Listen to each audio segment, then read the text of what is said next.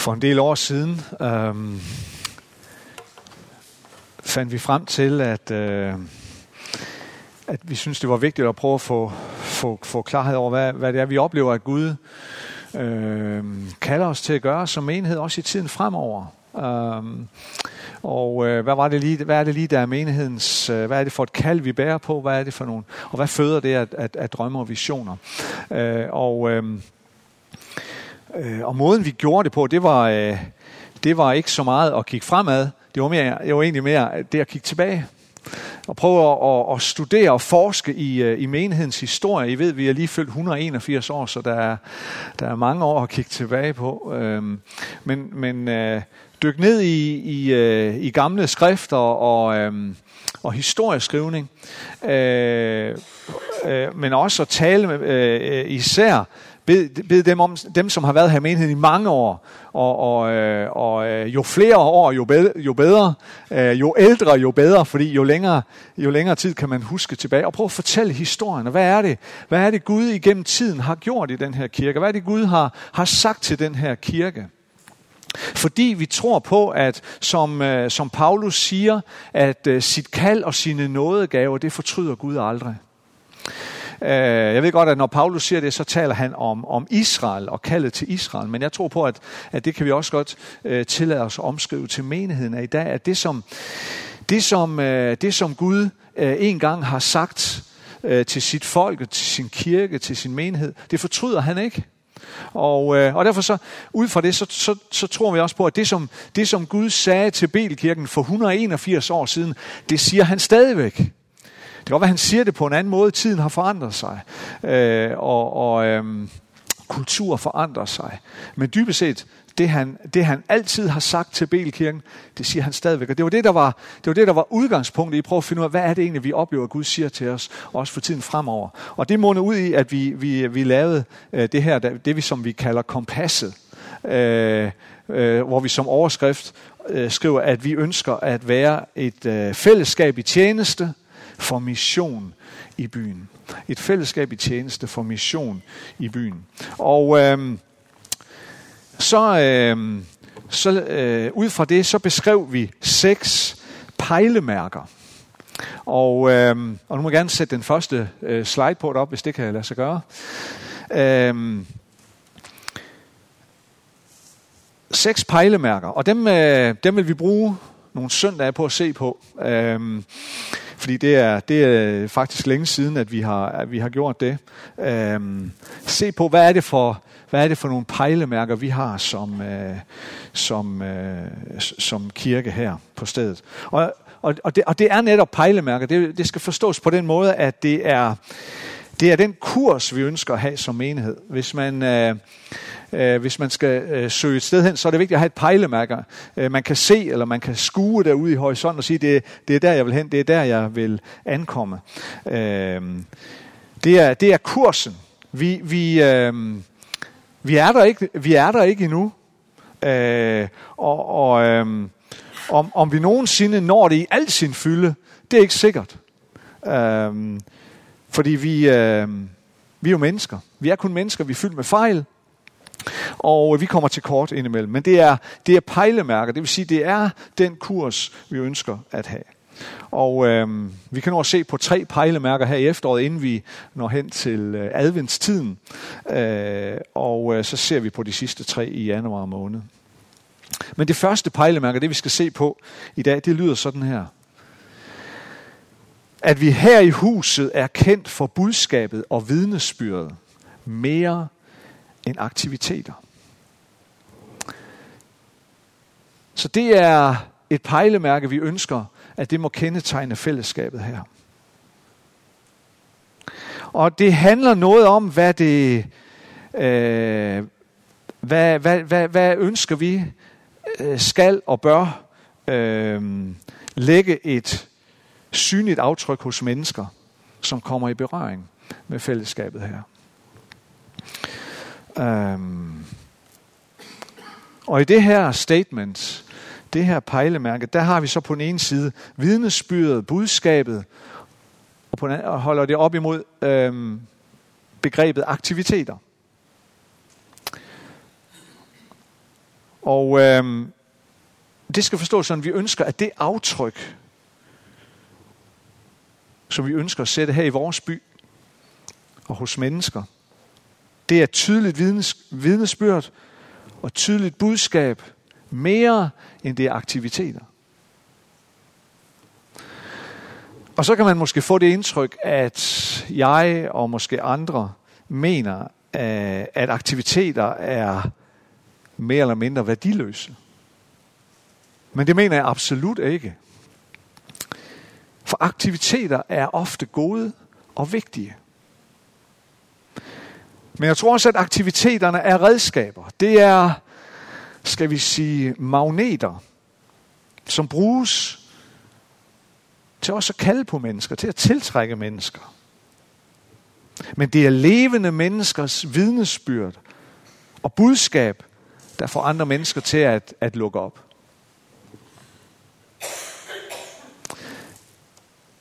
Det er levende menneskers vidnesbyrd, der får mennesker til at åbne sig for den guddommelige virkelighed i deres liv, tror jeg.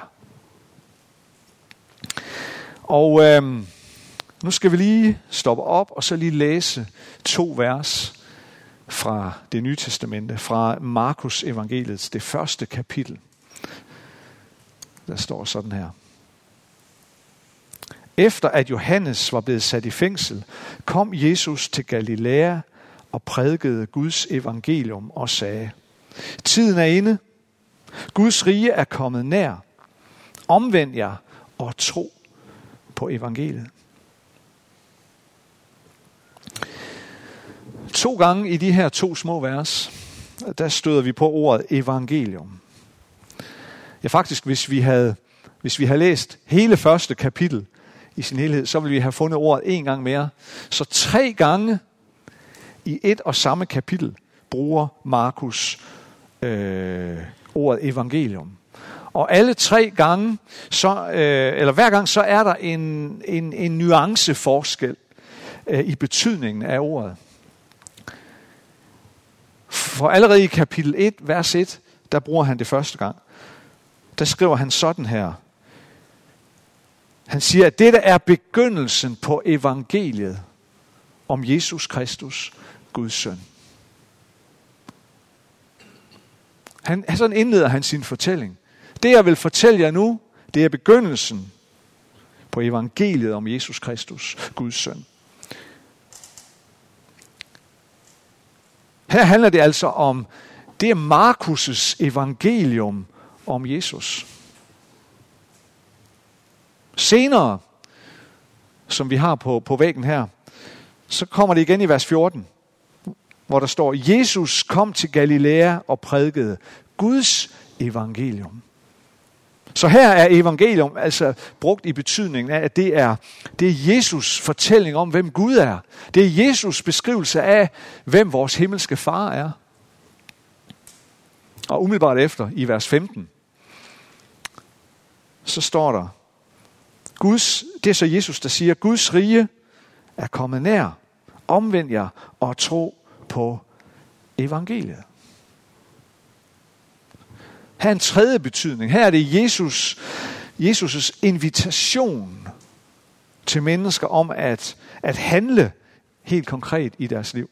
Det er invitationen til ligesom at vende om i sit liv, fatte et an, få en anden kurs, finde et nyt pejlemærke og tage imod evangeliet i tro. Så tre forskellige betydninger.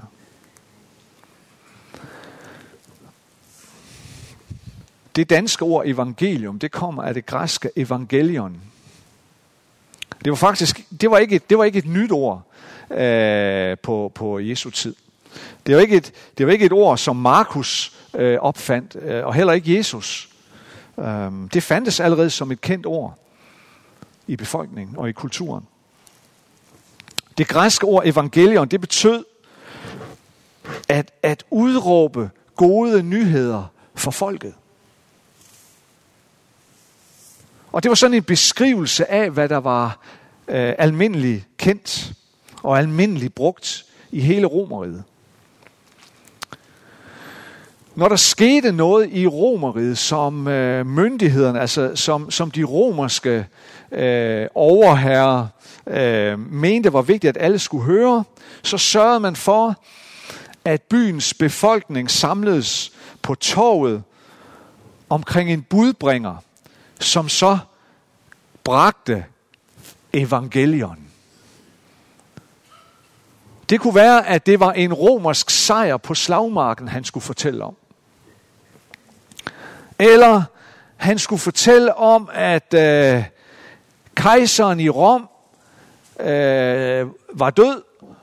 Oftest øh, var han blevet slået ihjel. Øh, det blev de indimellem. Og at der nu var kommet en ny kejser. Nu er, der, nu er der udråbt en ny, som hele verden skulle bøje knæ for. Det var, det var evangelion. Det var øh, romerigets øh, øh, nyhedsformidling. Det var romerigets sociale medier.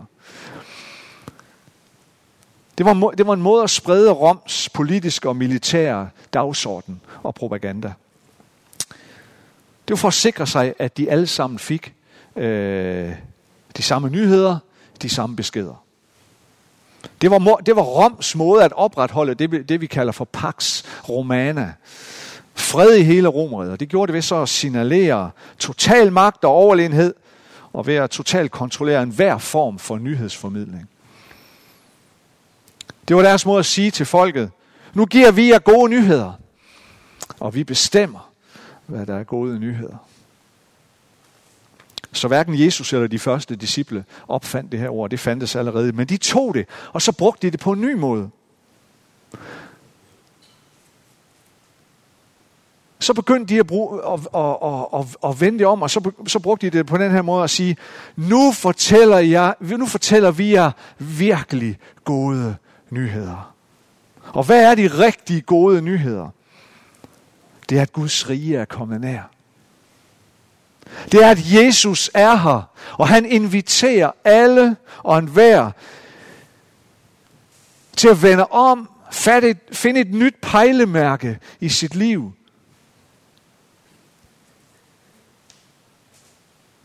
Det er de virkelig gode nyheder.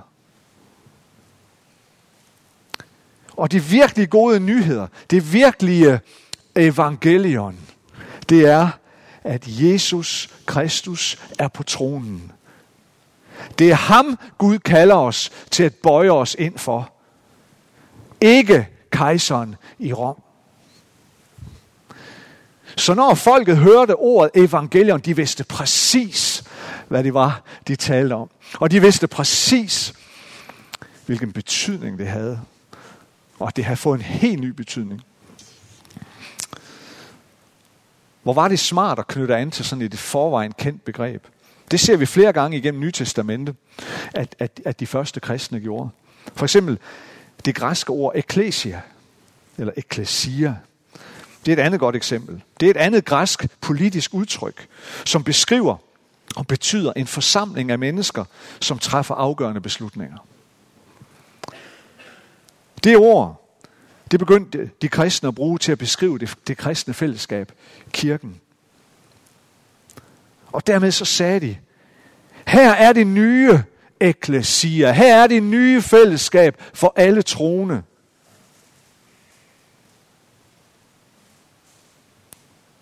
Her er det fællesskab, som Gud samler sit folk i. Gud kalder sit folk til et eklesia, til et fællesskab, til sammen at udføre noget vigtigt. For Guds rige er kommet nær. Eller et tredje eksempel, når de kristne bruger, og når Paulus og andre bruger udtrykket om Jesus, verdens frelser. Det var også et meget kendt begreb. Det var et ord, som romerne brugte for at betone, at Cæsar i Rom var frelseren. Cæsar var ham, som alle skulle bøje sig ind for.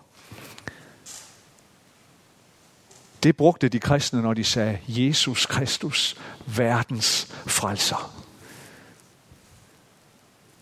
Det er Jesus, der er verdens frelser. Det er ham, vi skal bøje knæ for. Og ikke kejseren i Rom.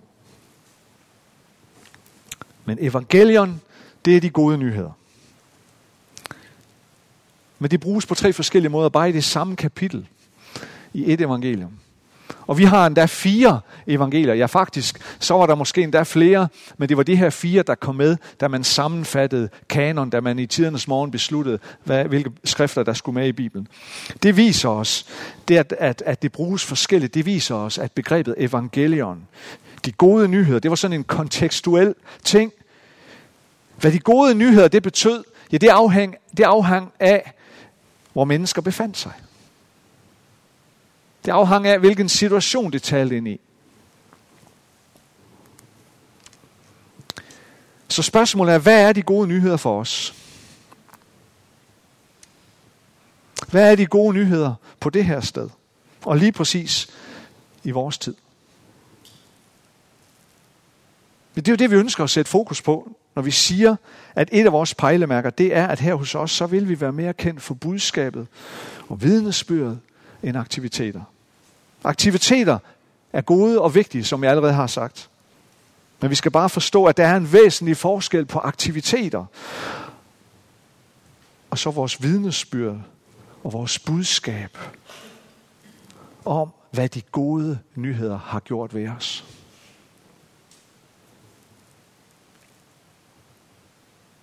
Aktiviteter er gode og vigtige i forhold til at gøre opmærksom på, at, at vi er her, at kirken er her, og at vi har omsorg for mennesker, og ønsker at have omsorg for mennesker.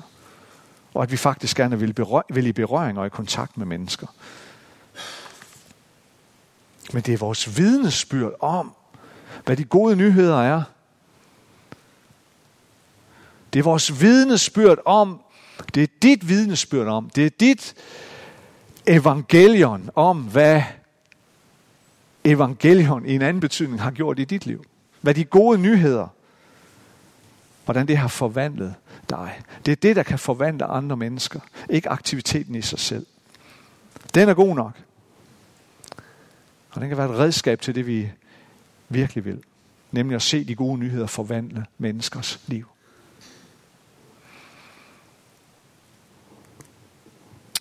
Når vi læser om Belkirkens historie, og det er på mange måder en spændende historie, når vi læser om de første mange år, hvor, hvor der var sådan en relativt stor vækst, så er der et billede, som går igen.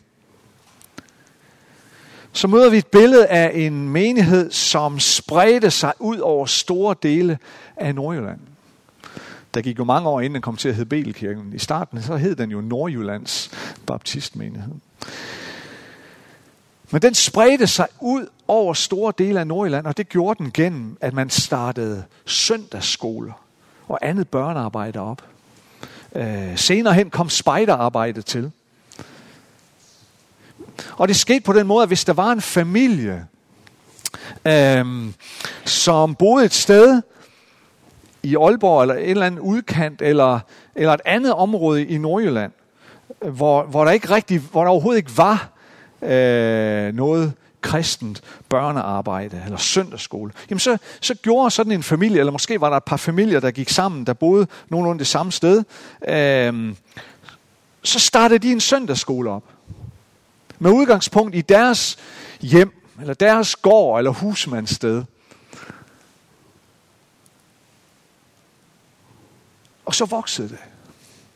Og nogle steder så lukkede søndagsskolen igen efter en årrække, hvor det ligesom havde tjent sit, sit formål. Andre, de, øh, de voksede og voksede, og efterhånden så blev det til en menighed, og nogle af dem eksisterer den dag i dag som, en, som, som andre selvstændige menigheder et eller andet sted i Nordjylland. Men de her ildsjæle, de her pionerer, som gjorde det her, som startede ud fra deres eget hjem, deres eget hus, hvad sagde de, da de oplevede kaldet til at starte det op? De sagde ikke, her mangler der en søndagsskole. Nej, de sagde, her på det her sted, på den her egen, der mangler der et levende vidnesbyrd og et levende budskab om de gode nyheder om Jesus Kristus. Derfor starter vi en søndagsskole op. Der er ikke andre tilbud til børnene overhovedet. Og så når vi børnene. Og så når vi forældrene.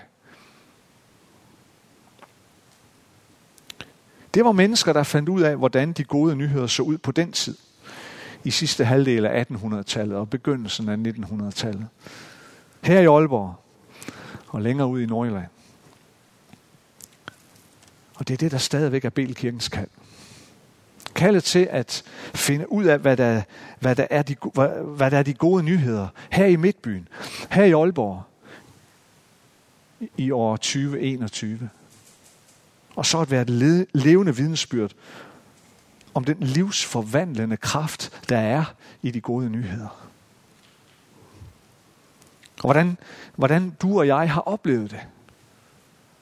For nogle år siden, så var der nogle unge mennesker her i kirken, og senere spredte det sig også til, til, til, til andre kirker, hvor de så begyndte at arbejde sammen om at sige, at vi vil, vi skal simpelthen være, vi skal være synlige blandt de unge mennesker, der går i byen øh, her fredag nat. Og så startede de noget op, der hed Gadekirke, og var, øh, var op på, at stå deroppe, og jeg tror, det var hver anden fredag, øh, op ved Frøspringvandet. Og, og, øh, og jeg har selv været med nogle enkelte gange, og nogle af jer har også været med. Så tog der op øh, natten øh, mellem fredag og lørdag, og øh, delte kaffe og varm kakao ud, og, og, og spurgte, må vi få lov at bede for dig? Øhm, øh, og, øh, og der blev bedt for rigtig mange mennesker. Og rigtig mange samtaler. Øh, nogle af dem var lidt snøvlende og sådan nogle ting. Det var jo det var fredag nat, og det var folk, der var øh, på vej til eller fra byen og sådan noget. Men, men, men, men mange rigtig gode samtaler, og mange sagde, ja, du må gerne bede for mig. Øh, kan du ikke bede for det? Eller, øhm. og det var bare, det var, det var unge mennesker her, der sagde, de gode nyheder, det kunne godt se sådan her ud. At kirken er der fredag nat, når I er på vej i gaden. At kirken er her, og faktisk vil være her for dig. Og faktisk rigtig gerne vil bede til Jesus for dig. Fordi vi tror på, at han kan gribe ind i dit liv. Og øh, nu vil jeg godt lige invitere Jakob herop. Øh, Jakob han skal lige fortælle øh, om en lille oplevelse. Skal vi se, om vi kan få noget sådan. Oplevelse har det ikke været endnu. Det bliver det den øh, 22. November har jeg inviteret vores nuværende borgmester. Nu må vi se, hvad der sker til valget. Men uh, der har jeg inviteret vores uh, nuværende borgmester, Thomas Kastrup, her ind i vores kirke uh, til en snak Uh, en snak, lige nøjagtigt ud fra det, Lars han prædiker om her. Selvfølgelig for at vise vores nye lokale, selvfølgelig for at komme ud til byen med det, vi kan tilbyde, nemlig et fællesskab, når man træder ind i vores nye lokale deroppe. I har alle været der. Så træder man ind i et lokale, hvor at der selvfølgelig er en masse fede aktiviteter. Men lokalet peger på én ting. Det peger på Gud. Det peger på historien om Gud og Jesus, og der skal være et fantastisk fællesskab, og der er et fantastisk fællesskab lige nu med 20 børn op ovenpå. Det er helt fantastisk. Det er en virkelig øh, god nyhed, og det, jeg prøver virkelig at minde mig selv om i mit arbejde her i kirken, at vi kan lave rigtig mange fede ting. Vi kan lave rigtig mange fede aktiviteter, men det vi har her, det I er med til at give her på den her adresse, det er et fællesskab. Et fællesskab med Jesus, som vi ikke finder andre steder. Og det, der er interessant, og det vi skal snakke om med Thomas, det Thomas han kommer ind til en snak om, det er, at i kommunen har de også rigtig, rigtig mange øh, en to-do-liste af ting, som de skal finde en løsning på. Mennesker i vores by, der er ensomme. Folk, der skal integreres. Forældre, hvor børnene er integreret, men forældrene sidder derhjemme og synes, det er svært at blive integreret. Vi sidder med løsningen. De sidder med problemerne. Hvordan kan vi som kirke og kommune arbejde mere sammen. Og jeg vil øh, slutte af med og øh, lige læse. Øh, ja, nu skal jeg finde det her. Læs på Facebook. Det er en god ven. Han hedder Christian. Jeg tror på, at fællesskab og relationer er afgørende for din trivsel.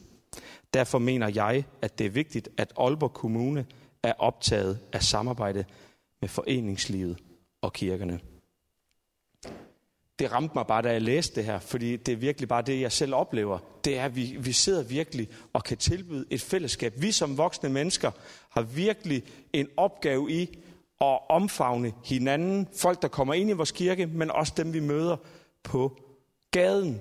Fordi at når vi snakker med kommunen, når vi øh, hører i medierne, så er vores by og vores land bare et sted, hvor at der er rigtig mange udfordringer. Så vi skal ikke være kendt på vilde aktiviteter. Vi skal være kendt på vores historie. Vi skal være kendt på vores tro og vores vidnesbyrd. Tak, Jacob. Det er et formiddagsmøde kl. 11. Man må gerne kigge Tak for det, Jacob. Øhm, Jacob han kom og sagde det til mig, inden jeg tog til Rwanda. Jeg har planer om at, at skrive til borgmesteren og invitere ham. Og, øh, og min mund sagde, Jakob, det er en fed idé. Gør det. Skynd dig at invitere ham. Men mit hoved tænkte, ja ja, den invitation, den ryger lige lugt i, øh, i, i papirkurven op på borgmesterkontoret. Og da jeg så kom hjem fra Rwanda, så siger Jakob, borgmesteren kommer. Så stod jeg der med min skepsis. nu var han gået, men tilgiv mig, Jakob. Tilgiv mig. Kan borgmesteren fortælle os, hvad der er de gode nyheder? Nej, det kan han nok ikke, medmindre han selv har oplevet dem og taget imod dem. Men han kan sige noget andet. Han kan fortælle om, hvordan det ser ud fra hans skrivebord. Hvad er for eksempel børn og unges store behov i dagens Aalborg? Hvad er børneforældrenes store behov? Og det er så op til os at tolke på det. Og finde ud af, hvad er det Gud siger ind i det? Hvad er det Gud er i færd med at gøre på den front? Hvordan er vi så et levende budskab og vidnesbyrd om de gode nyheder lige præcis ind i de behov? Hvordan møder vi de behov med de gode nyheder? Hvordan ser det helt konkret ud? Vil du være med til det? Vil du være med til det?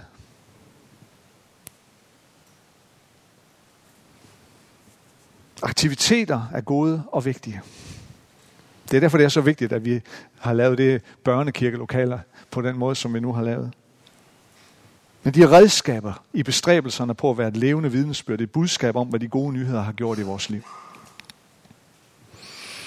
De fleste af os kan arrangere en koncert eller et foredrag. De fleste af os kan invitere en teatertrup til at komme og lave en forestilling her. Øhm, og det er godt. Og det er vigtigt. Der er rigtig meget, vi sågar kan gøre uden Helligåndens hjælp. Men uden Helligåndens hjælp kan vi aldrig være et levende vidnesbyrd. Om hvad de gode nyheder er, og hvad de har gjort ved os. Og som vi tror på, kan forvandle den her by. Det er derfor, vi siger, at vi vil være kendt for vidnesbyrd og budskabet mere end aktiviteterne. Og nu skal vi bruge lidt tid på at bede sammen. Øhm, og være stille sammen. Øh, og inden vi fortsætter med at lovsynge lidt. Øhm,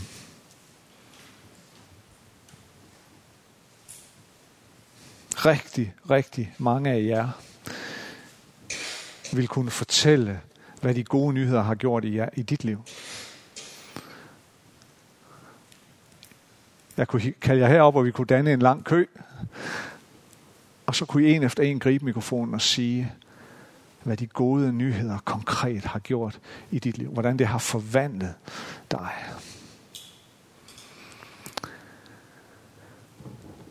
Og vi er her på det her sted. Gud har været nådig og trofast igennem 181 år. Og det han sagde dengang, det siger han stadigvæk den dag i dag. Han har ikke fortrudt det. Han har ikke trukket det tilbage. Han har ikke glemt det. Han har ikke mistet det.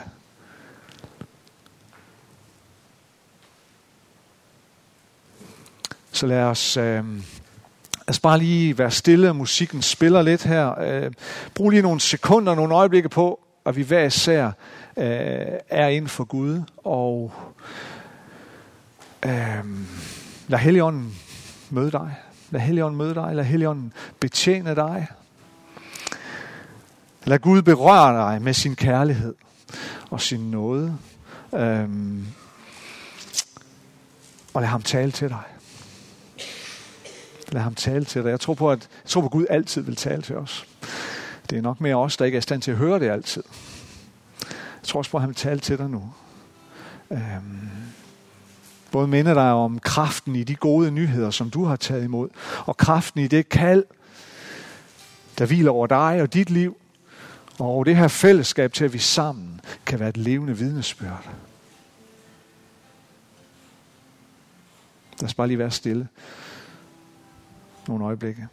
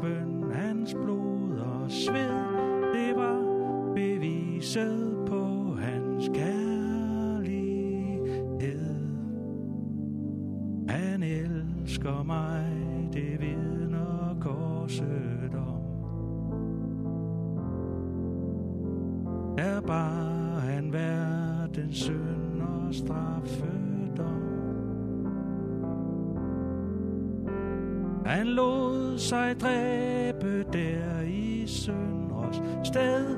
Det var beviset på hans kærlighed.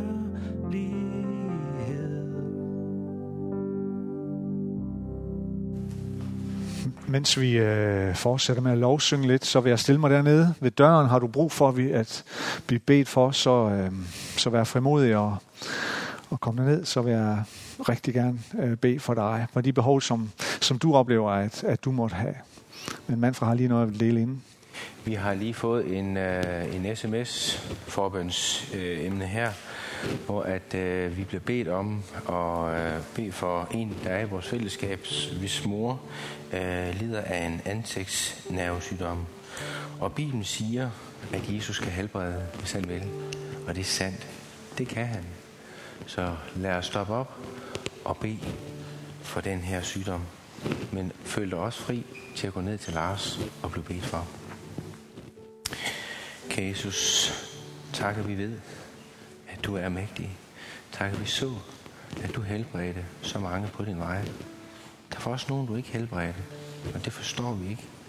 Men tak for dem, du helbredte her. Og jeg beder dig lige nu her, for den her ansigtsnervesygdom. Jeg beder dig om, at den må forlade her, må forlade den her person. Og jeg beder dig om helbredelse. I dit herlige navn, Jesus. Amen.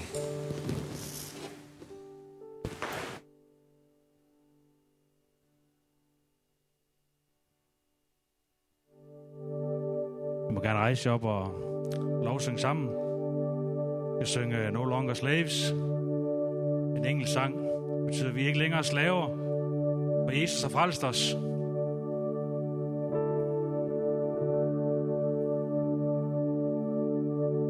You unraveled me with a melody. You surround me with a song of deliverance from my enemies till all my fears are gone. I'm no longer a slave to fear. I am a child of God. I'm no longer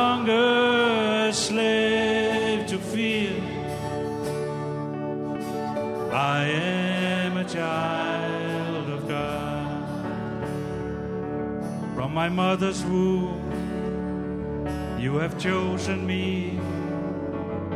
Love has called my name. I've been born again into your family. Your blood flows through my veins. I'm no longer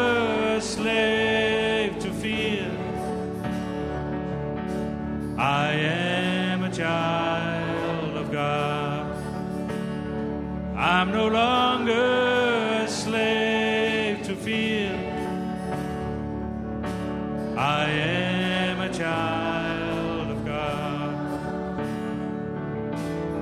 You split the sea so I could walk wide through it. My fears are drowned in perfect love.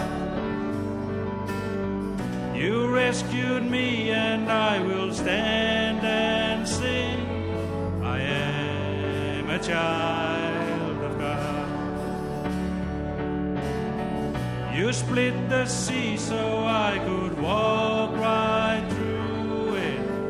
My fears are drowned in perfect love. You rescued me and I will stand and sing. I am a child of God. I'm no longer